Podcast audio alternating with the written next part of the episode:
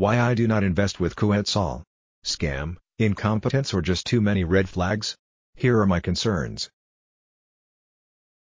Kuetzal Review 2019 I have until now only released the good interviews I had with platforms I trust. They are the most fun to write and focus on. I have been holding back on the bad ones. They are not so fun to write.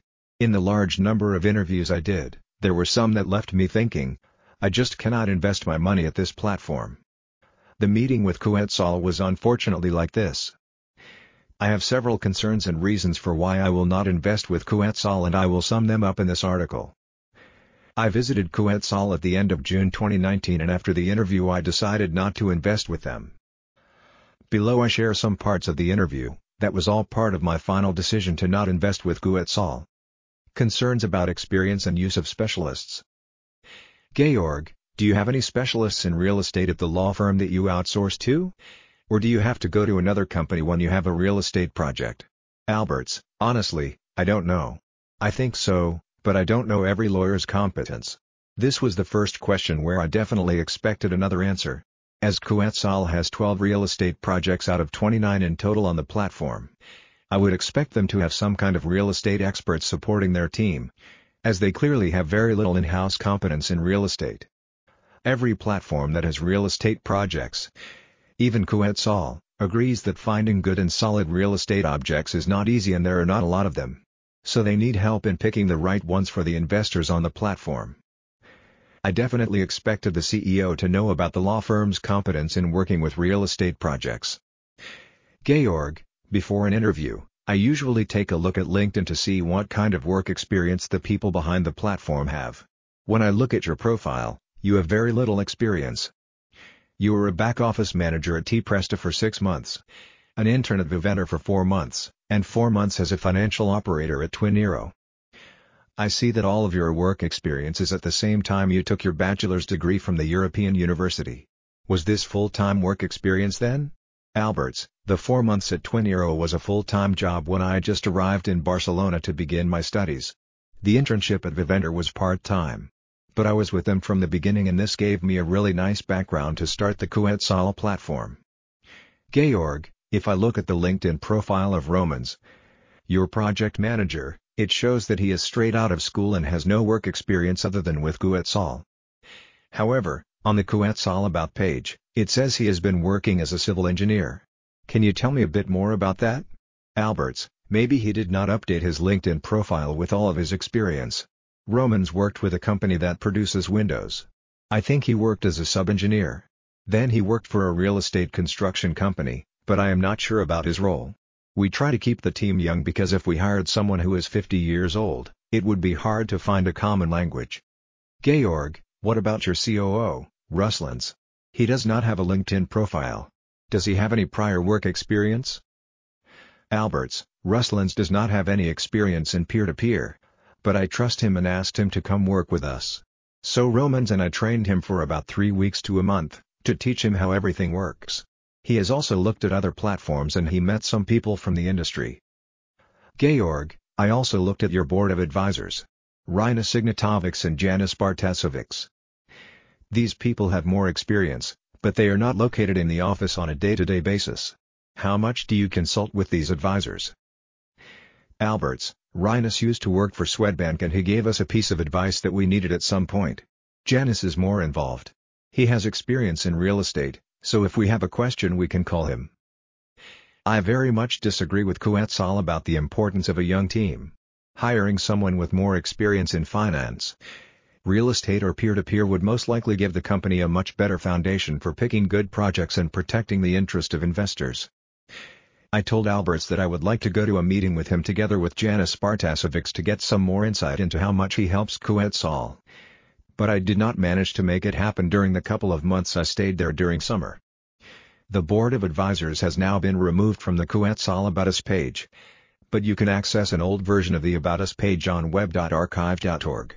This makes me wonder how much Kuetzal actually consulted these two advisors. The reason why I drilled into the experience of the Kuetzal employees is that I had, and still to this day have, doubts that they have the knowledge or resources in place required to pick the proper projects for investors. Alberts told me that they reject 90% of all loan applications. But I just did not see how they have been able to pick the remaining 10% that should be put on the platform. Recently, Alberts and the rest of the employees at the Riga office left the company, and the office in Riga has been closed down. It has been communicated that Kuetzal now has a new CEO, Maxims Ryutovs, who has some more experience. However, as I understand it, he currently has no written contract with Kuetzal. So for the time being, I am not really sure if anyone is actually employed at Kuetzal. I find this situation quite concerning. Victoria Gorzak, the registered owner of Kuetzal is now also on the About page. There is a lot of talk on the forums and social media about how involved she really is, and that she may be a front for someone else. This is all just rumors so I will not comment too much on it in this article. But some of the details that people are starting to dig up concerns me. Lack of due diligence of projects and borrowers. Georg, how is your due diligence process when you consider onboarding a new project? Alberts, first, we have an initial meeting to get the first experience and learn something about the people behind the project. Can we work with them? Are they educated? Many different things. We then look at their financial statements and reports. We check that they are official and not involved in a scam or breaking the law in any way. Only then we start to discuss the terms and establishing the contract itself. In the case that it is a real estate project we also use a lot of time checking that the mortgage is sufficient for us to be involved in the project. We also check the evaluation of the specific building. This process usually takes a couple of weeks or even a month. Our team is quite busy and we are currently looking for a few extra employees. For example an affiliate manager. Georg, so when you do your due diligence, do you get a second opinion? Alberts, sometimes we involve Janis as an advisor. Other times we involve people who we do not mention on the platform. It could be someone with deep knowledge of the logistic market. We have several of those types of projects on the platform. On every project, we try to get an opinion from some representatives from the market. It seems like Kuetzal is at least asking for an opinion of someone who knows the market, when onboarding a project. However, Kuetzal recently changed their terms of service page and under paragraph 5.6 they now state the following. The portal operator does not perform any due diligence of the borrower or the project. To me, this basically translates into that whatever application for a project that comes in can be put on the platform without investigating the potential risks involved. I personally do not have the time or the capabilities to do proper due diligence of any of the projects on Kuetzal. So for me to invest with Kuetzal would be a huge risk. I expect the due diligence to be part of the service that a platform delivers to their investors. We now start to see several examples of projects that, had due diligence been performed, would most likely not have been made available for investors. One of these is the Aalborg Petroleum project case investigated by Explore Peer-to-Peer. The investigation they did could have been done by any investor without any deep knowledge. The problem is, most investors don't look any further than the project description on the peer-to-peer platforms. The explanation for this usually is I only invest 100 euros in the project, so it is not that big of a risk for me. But what happens when you have 100 of these projects onboarded without due diligence in your portfolio? Is it a big risk then? I expect that proper due diligence or scoring has been done on the platforms I invest with. If a platform does not perform any due diligence, it should be much clearer than a paragraph buried somewhere in the terms of service page. Many investors will completely overlook this vital piece of information. Concerns about buyback. Georg, I see that, for example, all of your real estate projects have buyback. However, if the project defaults and the buyback kicks in after two months, where will the money for the buyback initially come from? I mean, it could potentially take many months or even years to go through the proceedings in court and then sell the assets. Alberts, it is basically coming from our pockets. We have to involve our own money, of course. So all the buyback we are posting we can guarantee. Georg, Kuetzal is a company and you say that some money for the buyback could come from your personal account. So the money for the buyback is not actually on the company account? Alberts, no. If we don't need them we don't see a reason to do that. Georg, so what is stopping Kuetzal from just declaring bankruptcy if you get into a situation where the money in the company cannot cover the buyback? How can investors be sure that your own personal funds will cover? Alberts, well, it is a question of trust. So nothing basically is stopping us from doing that. except that I am not that kind of a person who would do something like that. So it is a matter of trust in the company. When it comes to buyback I prefer that it can be fully covered either from a margin in the company or some kind of provision fund. Albert seems like a good lad, but I really don't count on him putting forward his own personal funds to cover any buyback at Kuetzal, when he is not the owner of the company. Now that Alberts has left the company, I wonder how Kuetzal now plans to cover the buyback in the case that there are not enough funds in the company.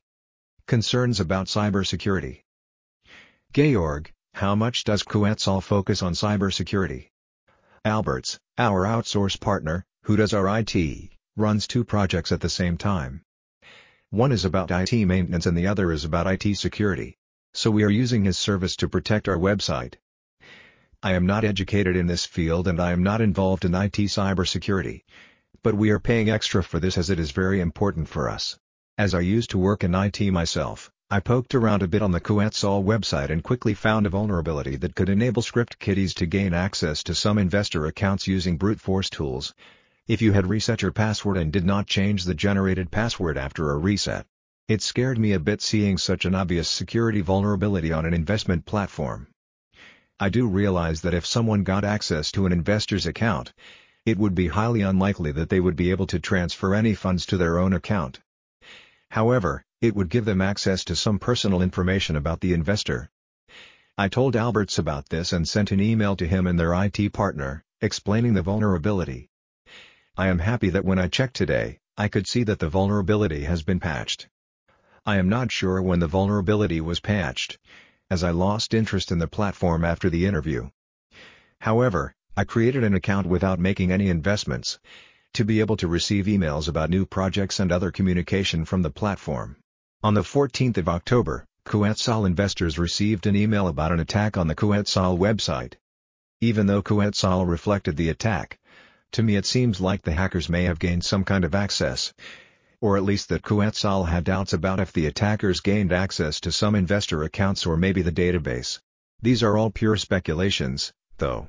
However, I have not received a similar email from any of the 23 peer-to-peer platforms I am currently invested with, even though I am pretty sure that they have all, at some point, had attempts to attack their website.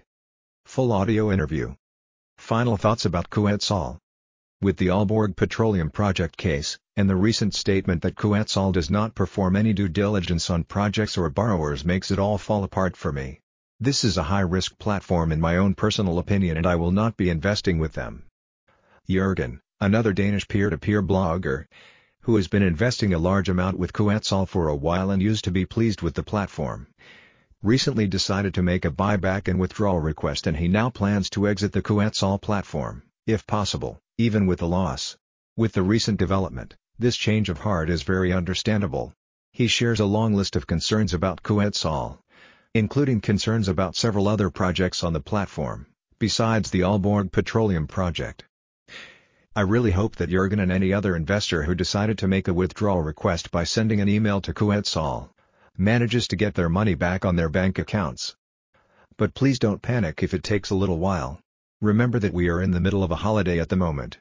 If you want to read a little more about the current concerns about Kuetzal, Explore Peer-to-Peer also published an article with their concerns recently. Share the knowledge, your opinion and get answers to your questions. Have you already invested with Kuetzal? What do you think of the platform? Am I being too negative towards the platform? What do you see as the pros and cons of the platform? Are you thinking about signing up? Are you thinking about leaving? Have you made a withdrawal request within the last few weeks and did you get your funds back on your bank account? Please leave a comment below. If you know someone who may find this interesting, feel free to share this article with them.